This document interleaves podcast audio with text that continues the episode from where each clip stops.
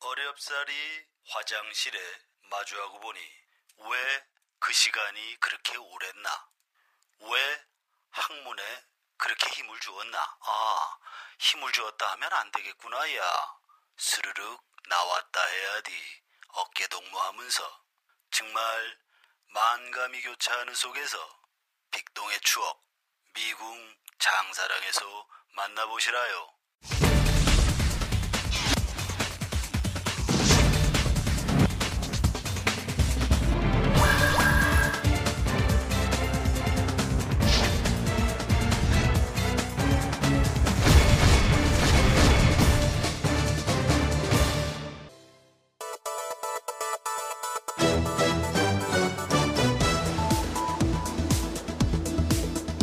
홍준표 자유한국당 대표는 오늘 열린 외신 기자 클럽 간담회에서 닷새 앞으로 다가온 북미 정상회담에 대해서 깊은 우려를 전달했습니다.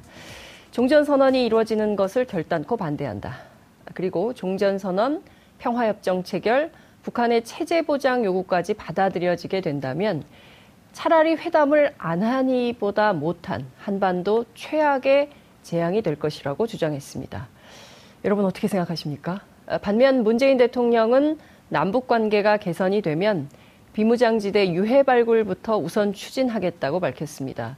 아, 미군뿐만 아니라 해외 참전 용사들의 유해도 함께 발굴하게 될 것이다. 이렇게 전했는데요.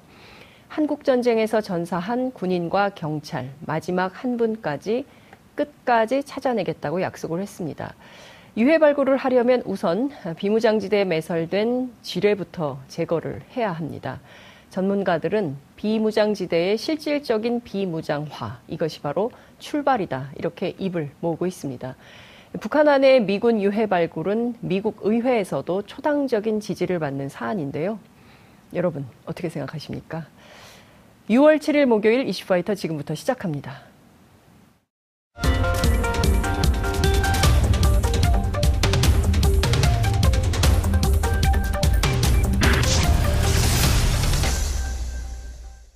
깨어있는 시민들이 꼭 알아야 할 알찬 브리핑 깨알알 브리핑 시간입니다. 민동기 고발뉴스 미디어 전문 기자 모셨습니다. 어서 오십시오. 안녕하십니까. 내일부터 사전 투표 네. 시작됩니다. 마음 정하셨습니까? 저는 뭐 다 정했습니까? 와이프랑 다 논의를 끝냈습니다. 아 회의까지 그렇습니다. 주로 투표를 앞두고 가족 회의를 합니다. 네. 아, 후보는 누구로 할지 정당은 어떻게 할지 그렇습니다. 아, 다, 통- 다 정리를 하셨군요. 어제 그 공보물 오지 않습니까? 네. 그거를 어, 쭉 펼쳐놓고 굉장히 많아요. 어, 긴급 토론을 한 끝에 다 정했습니다. 다 정하셨군요. 사전 투표를 또 할 방식입니다. 오, 네. 사전 투표 방침까지 네. 문재인 대통령하고 행보를 같이 하시는 어, 청와대 계십니까? 어차피 우리가 13일 날 바쁩니다. 그렇습니다. 예, 기자들이 네. 바쁘기 때문에 미리미리 투표하는 센스 네. 괜찮은 것 같습니다. 여러분들께도 사전 투표를 적극 권합니다. 네. 첫 번째 키워드 보겠습니다. 고위 법관들의 반격입니다. 반격이요. 네. 특별히 반격할 일이 없으거든요. 뭘 또 반격까지? 사법권 남용 의혹과 관련해 가지고요. 예. 서울 고법 부장 판사들이 지난 5일 판사 회의를 열었거든요. 네. 근데 형사 고발이라든가 수사 의뢰 이런 거는 굉장히 신중해야 된다. 이런 쪽으로 좀 의견을 모았습니다.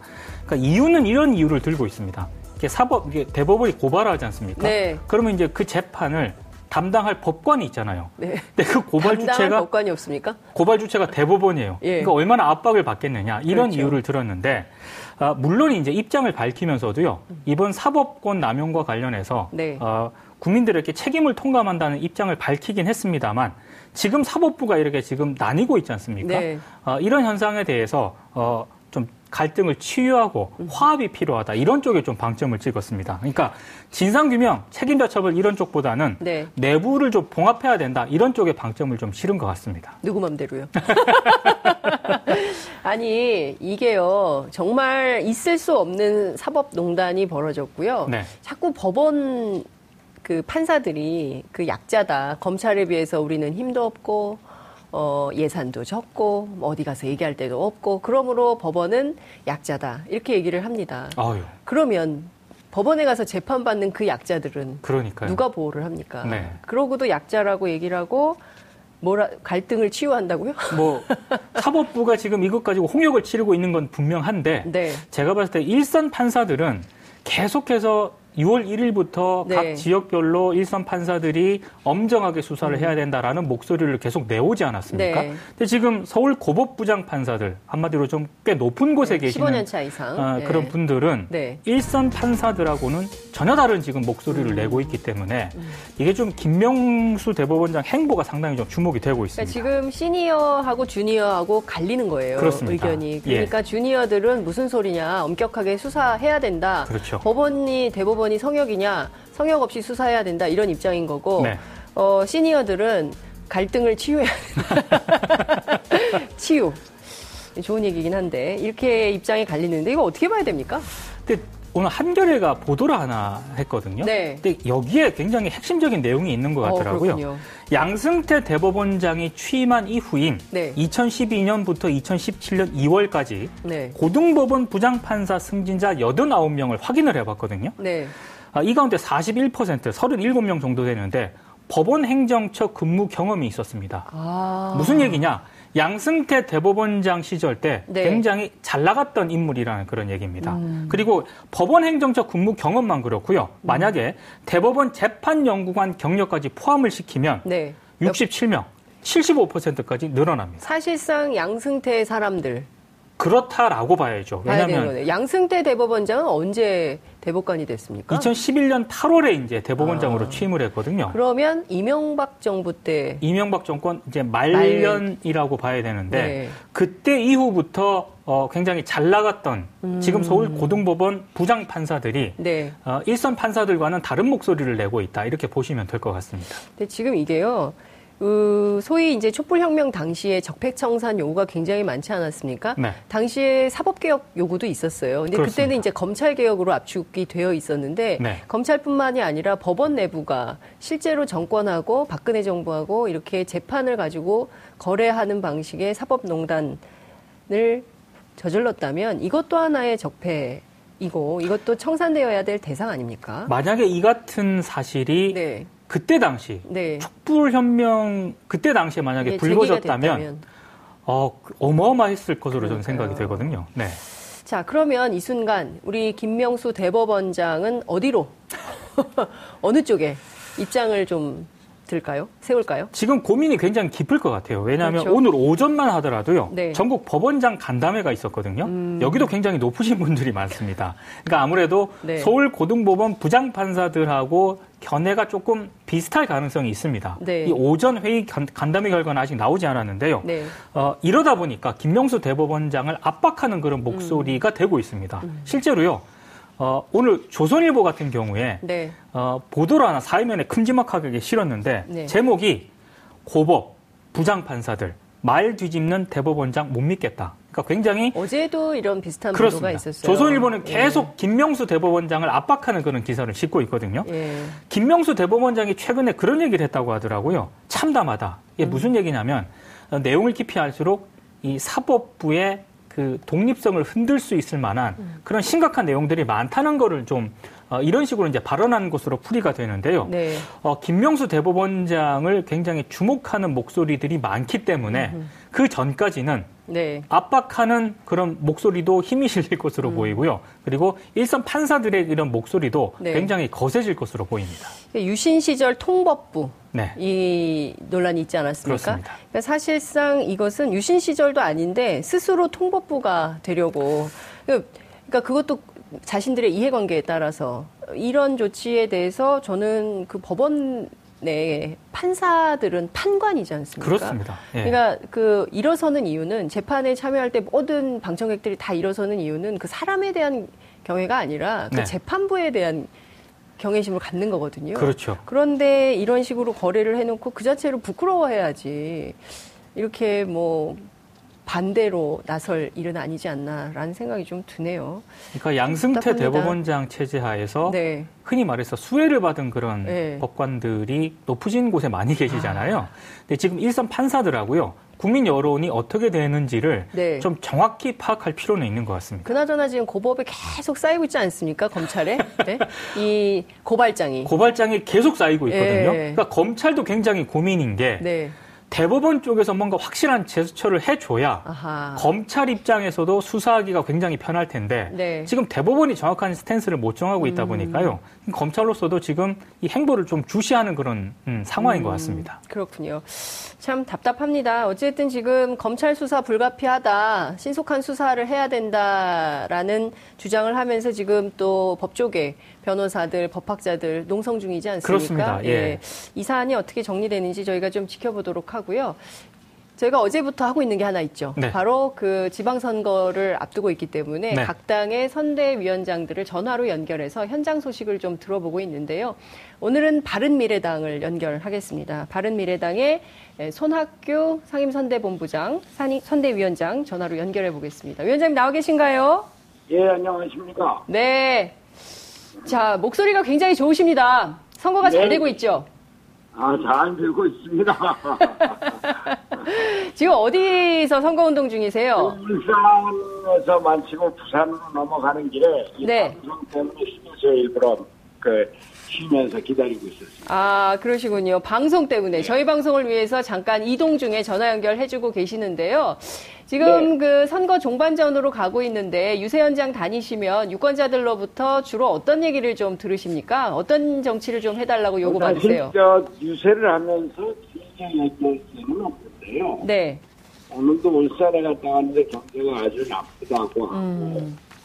어제 포스코에 울산을 갔었는데 울산에서도 포스코가 제대로 경영이 안 돼 있다고 하고 네. 그저께는 군산을 갔는데 조선소가 폐쇄되고 GM, GM 저, 저, 울산 공장이 폐쇄되고 경제가 나쁘다는 게 아주 일반적인 이야기고요. 네. 어, 어, 어, 어. 그저 뭐 요즘 그 이게 그런데 뭐 네. 먼저 남반도 평화, 남북 대화 이것도 그냥 그저 지방선거가 완전히 가려져 있어서 네. 좀 걱정은 걱정입니다. 네. 그러나 경제가 어렵긴 하지만 한반도 평화, 남북 대화 이거 잘 북미 대화 이런 건 좀 잘 돼야 되는 거 아니겠습니까? 아, 물론이죠. 예. 저는 네. 그럼 이제 이제 또, 이, 이 남북대화, 북대화, 평화정책 적극 지지한다. 사실 내가 하고 싶었던 거다. 내가 대표. 네. 그렇게 얘기를 하는데, 그러면 우리가 평화 특사를 뽑는 건 아니다. 네. 우리 생활 경제, 민생을 돌볼 이 음. 이분을 뽑는 거다. 이렇게 얘기를 하죠. 예. 민생을 돌보는 평화. 민생도 굉장히 중요하다. 그렇죠. 막 모든 시민들이 특히 이제 선거를 앞두고 뭐 최저임금 등 민생 현안에 대해서 많은 관심들을 갖고 있는 것은 사실인데 그나저나 지금 그 서울시장 선거에서 어, 후보 단일화 문제가 본격적으로 굉장히 오랫동안 진행이 좀 되고 있는데 어떻게 전망하십니까? 되겠습니까? 글쎄요, 그이 고비인데, 네. 양쪽 다 단일화에 대한 요구는 확실히 있는 것 같고 그리고 그게 사실은 우리 국민들의 요구입니다. 서울시장 선거가 양대 선거 출구는 어, 박원순 후보 자신도 단일화해서 이게 된 거니까 말이죠. 네. 2011년에요. 예. 예, 그렇죠. 근데 이 많은 사람들이 아이고 꼭 박원순 7년 피곤 피로증이라고 그럴까 이게 네, 박원순 4년을 더 지켜본 이런 것들이 있고 네. 또 서울시장 선거는 정치적인 의미가 크지 않습니까? 네, 네. 문재인 정부의 독주에 대해서 확실한 견제 카드가 서울시장 선거고 그래서 서울시장 선거 또한 야당이 많이 경고했는데 네. 그런 기대가 있는데 그걸 어떻게 이 만들어내서 내느냐 하는 건데 네. 또 다른 한편으로 인위적인 단일화, 어, 공학적인 단일화는 안 한다 이런 것들이 있고 네. 또 예, 뭐 여론조사 이런 것도 있기는 하지만 역시 이런 이번 경우에는 이번 저 지방선거 그 서울시장 선거에서 뛰어난 길을 찾아서 대의를 줬다. 저희 그 네, 결단의 네. 을 보여준 것이 이번 저 단일화의 핵심 아니겠는가 이런 생각입니다. 김문수 후보 있지 않습니까? 자유한국당에 그 당대당 통합 제안을 했습니다. 이 점은 어떻게 보십니까? 지방선거 이후에 보수 어, 정당의 재편 논의가 있을 수밖에 없다. 실제로 김무성 자유한국당 의원도 그런 제안을 한 바 있는데요. 그런데 네. 상대당은 정체성의 문제라든지 정치적인 문제가 워낙 큰 것이고 다만 이번 지방선거 후에 정치 개혁 또는 정치 개혁을 위한 정치 개편은 필지의 사실이 될 겁니다. 아, 어, 지금 제2, 그러니까 제1야당인 자유한국당이 제대로 그 야당 역할을 하지 못하고 있고, 네. 바른미래당은 바른미래당대로 통합 과정에서 호남 과정으로 배제가 됐고, 네. 영남에서 많은 의원들이 역당으로 다시 돌아가고, 그래서 이제 반쪽 통합이 됐는데, 네. 그 때문에 지금 제대로 지지율이 올라가지 못하고 있지 않습니까? 또 완전히 화학적인 변화도 되지 못해서 일부러 공천 과정에서 소위 내홍으로 비춰진 것, 네. 이 안철수 후보를 비롯해서 바른미래당의 지지율을 높이지 못하는 이런 결정적인 요인이 됐고, 네네. 그러나 이 우리나라 정치에서 건전한 약간의 필요성, 음흠. 어, 합리적인 중도 개혁 정당 네. 통합을 지향하는 그 새로운 정치 정당의 필요성이 워낙 절실하기 때문에 어, 바른미래당이 그런 씨앗을 뿌리고 그런 뿌리를 내리는 이런 역할을 이번에 만 있다면은 선거 후에 지방선거 후에 다가올 정계 개편과 정치 개혁에 주도적인 역할을 할 수 있을 것이다 그렇게 어, 생각하는 거죠. 네. 끝으로 네. 위원장님, 네. 그 저희가 공통 질문인데요. 어, 예. 이번 지방선거에서 왜 자- 어, 바른미래당 후보에 투표해야 하는가? 왜 바른미래당인가? 한 말씀 부탁드립니다. 예, 첫째는 경제를 세워야 되고요. 네. 둘째는 경제와 균형의 민주정치를 세워야 되고, 셋째는 바른미래당이 중도 개혁의 새로운 정치의 뿌리를 내리고 그 중심에 서야 된다. 그래서 바른미래당이 새로운 경제와 새로운 정치의 중심에 설 수 있도록 바른미래당을 찍어주십사 이렇게 이렇게 호소하는 거죠. 네, 알겠습니다. 선거 잘 치르시고요. 저희가 다음에 네. 스튜디오에 한번 모셔서 또 말씀 듣겠습니다. 고맙습니다. 네, 네 감사합니다. 네, 지금까지 에, 바른미래당 손학규 선대위원장과 함께했습니다. 어떻게 들으셨어요? 잘 안 들렸어요. 전화 상태가 고르지 못해가지고. 그래도 그러니까요. 요점은 들려주셨죠. 그렇습니다. 워딩은. 네. 근데 그 목소리가 네. 그 선거 유세를 많이 다니셔서 그런지 예. 예. 상태가 좀 많이 예전보다는 어, 안 좋아진 것 같습니다. 옛날에는 더 좋으셨던가요? 전화 목소리는 굉장히 좋으셨던 걸로 네. 어, 기억을 합니다.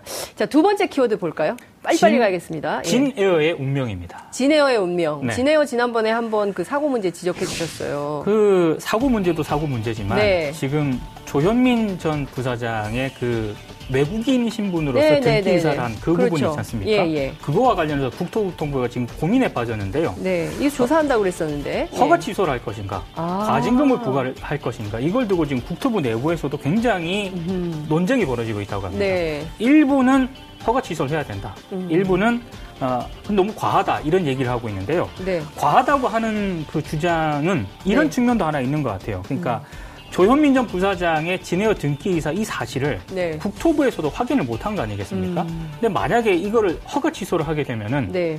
어, 국토부 직원들도 중징계를 당해야 되는 직원들이 있다고 합니다. 아, 자신들의 문제가 되는. 한 20명 가까이 된다고 하는데요. 오. 예, 이래서 조금 면허 취소 결정을 내리는 것은 조금 과하지 않느냐 이런 주장도 나오고 있는데 네. 아, 조금 이제 면허 취소 가능성도 충분히 제기가 되고 있거든요. 그래서 국토부의 고민이 지금 굉장히 깊어지고 있습니다. 그런데요. 그 공무원 20명 징계 안 받자고 네, 이렇게 심각한 문제가 있는 회사에 대해서 네. 어, 그냥 면허 취소하지 않고 뭐라고 말씀하셨죠? 그냥 범칙금인가요? 과징금을 과징금인가요? 부과하는, 네. 이렇게 과징금을 부과하는 형태로 끝내면 그게 정의로운 겁니까? 사실은 저는 그게 전부는 아니라고 이제 생각을 하는데요. 네. 음. 그 외에 다른 이유도 있을 겁니다. 이를테면 허가 취소를 하게 되면은 네. 진에어에 근무하고 있는 그 아. 직원들 있지 않습니까? 고용승계를 어디가 해야 되겠죠. 그러니까 여러 가지 복잡한 문제가 얽혀 있기 때문에 아마 예. 그런 부분에 대해서 국토부가 저는 고민을 하고 있다라고 생각을 하는데요. 예, 실제로 이제 법적인 측면에서 허가 취소를 했을 때 예, 법을 그 과연 소송으로 갈 가능성이 높지 않겠습니까? 네. 그러면 법을 만약에 소급 적용하게 될 때 이게 승소를 장담할 수 있는가 음. 네. 음. 여기에 대해서도 약간 논란의 여지가 있긴 하다고 합니다. 그러니까 2010년 3월 26일부터 6년 동안 네. 조현민 전 부사장이 등기이사에 오른 건 분명한데요. 예. 2016년 3월에 등기이사직에서 물러났거든요. 음. 그러니까 이게 소급 적용을 하게 되면 법적으로 어떻게 되는가를 두고 약간 논란의 여지가 있긴 하다고 합니다. 네. 근데 이제 국토교통부는 예. 어, 뭐 법적으로 좀 알아보니까 법무법인 네 곳에 모두 이제 법률적 검토를 한 결과 예. 면허 취소가 가능하긴 하지만 네. 구체적인 사실관계를 검토를 해야 된다. 이런 지금 답변이 온 상태라고 합니다. 음. 그렇군요. 어, 김현미 장관이 어떤 결론을 내게 될까요? 어쨌든 국토교통부의 수장인데 말이죠. 워낙 그 김현미 장관 같은 경우에는 네. 뭐 대한항공, 진에어, 예. 한진과 그룹 갑질 사태에 대해서 굉장히 단호한 목소리를 내왔거든요. 본인이 먼저 막 문제 찾아가지고 어. 그렇습니다. 예, 지적하고 그랬지 않습니까? 그렇기 때문에 이번에 네. 더 이제 결정에 관심이 모아지고 있는데 네. 원칙적으로 가면은 면허 취소가 맞다고 합니다. 그런데 음. 어, 지금 1,900명의 고용 승계 이게 어떻게 될 것인가를 두고도 좀 고민을 해야 되는 그런 부분이 있고요. 네. 또 하나는 어, 지금 문재인 정부의 주된 캐치프레이즈 프레이즈 가운데 하나가 어, 일자리 창출 문제 아니겠습니까? 그렇습니다. 이게 자칫 그 문제와도 연결될 수 있기 때문에 네. 아마 국토교통부가 굉장히 여러 가지 측면을 좀 검토를 하는 것 같습니다. 음. 아, 그래서 절충점으로 네. 면허 취소에 준하는 행정처분을 내리면 되지 않겠느냐라는 아하. 얘기도 나옵니다. 그 행정처분이라는 게 어느 정도 수위를 얘기하는 건가요? 이게 외국인 등기임원 재직과 관련해서 네. 과징금 처분 근거 이 조항이 없다고 그래요. 음. 그래서 지금 국토부 안팎에서 나오는 얘기는 네. 최대 50억 정도의 과징금을 부과하는 이런 음. 방안이 검토가 되고 있다고 하는데요. 네. 음. 아무튼 진 에어와 관련해서는 조만간 국토교통부가 이 결정을 내려야 되거든요. 근데 아무래도 지방선거 뒤에 내리지 않겠습니까? 어떤 그렇죠. 음, 그렇겠네요. 결정을 내릴지 한번 지켜볼 필요는 있는 것 같습니다. 네, 어쨌든 법률적으로 그 이분들의 갑질 행각과 관련해서 법률적으로 그 처벌받을 것은 처벌받는다 하더라도 네.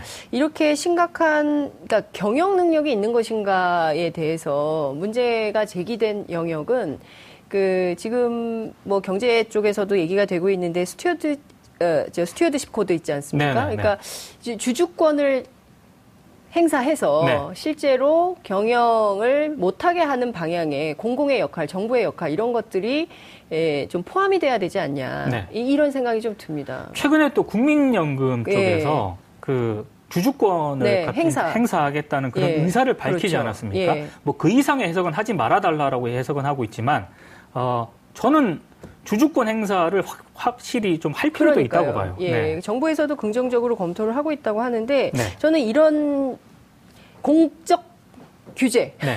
이런 게 좀 포함이 돼야 이렇게 갑질을 맘 놓고 하지 못하고 밀수도 못하고 그렇죠. 이런 세상이 될 수 있지 않을까라는 생각이 좀 듭니다. 네. 공적 통제가 없으면 맘대로 하죠. 그렇죠. 예, 있을 네. 수 없는 일입니다. 자, 세 번째 키워드 보겠습니다. 페미니스트 후보의 순환입니다. 아, 페미니스트 후보들이 순환을 겪고 있습니까? 신지의 녹색당 서울시장 후보 관련된 그런 사안인데요. 네. 선거 선거 벽보 있지 않습니까? 네네네. 이게 잇따라 훼손이 되고 있습니다. 아이고. 어제 직접 기자회견을 열어가지고요. 네. 지방선거에서 이렇게 정치인 한 명에 대해서 유례 없이 선거 벽보 사건이 발생하는 것은 이건 여성 혐오 사건이다라고 이제 음. 주장을 했습니다.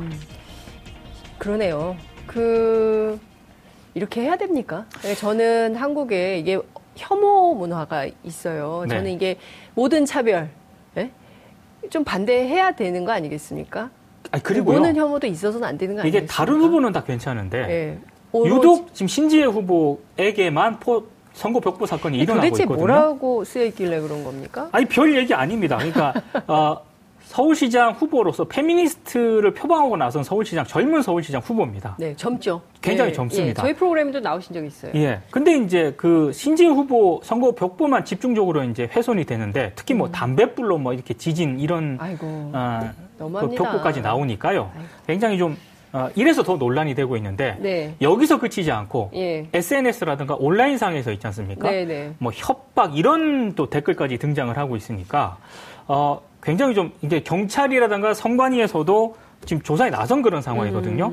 이거는 조사해서 처벌해야죠. 그렇습니다. 음. 예. 그리고 선거 벽보를 만약에 훼손할 네. 경우에 어, 공직선거법에 따라서 예. 2년 이하의 징역이나 400만 원 이하 벌금에 처할 수가 있습니다. 2년 이하의 징역, 그렇습니다. 예. 400만 원 이하의 벌금. 이게 굉장히 중죄입니다. 예. 중죄죠. 예. 그렇습니다. 예. 그 제가 보기에는 한국 사회의 이 페미니즘에 대해서 그러니까 이 그 소수자 그다음에 여성 그러니까 사회적 약자에 대한 차별과 혐오와 폄훼 이게 굉장히 오래 오래돼 있어요. 그러니까 한 유명 변호사가 네. 신지혜 후보 이 파문이 불거지니까 자기 페이스북에요. 네. 눈빛이나 표정에 대해서 굉장히 시범, 시건방진 뭐 이런 표현을 쓰고 아이고. 나도 찢어버리고 싶다 어머나. 이렇게 썼다가 결국에는 논란이 제기가 됐고 사과하는 일이 발생을 했거든요. 그러니까 뭐 직업이라든가 예. 어 뭐 흔히 말해서 사회 지도층 이거와는 상관없이 음. 여전히 우리 사회에서는 이 여성 혐오에 대한 이런 문화가 음. 아직까지 완전히 좀 철폐되지는 않은 것 같습니다. 그러니까 성평등으로 가기 위해서는 아직 넘어야 할 산이 굉장히 많습니다. 양성평등 시대를 이슈파이터가 열겠습니다. 양성 평등하게 하고 있지 않습니까? 그렇습니다. 예, 네. 이슈파이터처럼 실현하면 좋겠습니다. 오늘 말씀 여기까지 듣죠. 고맙습니다. 고맙습니다. 여러분들께서는 지금 생방송으로 진행하는 장윤선의 이슈파이터와 함께하고 계십니다. 오늘 방송 좋았나요?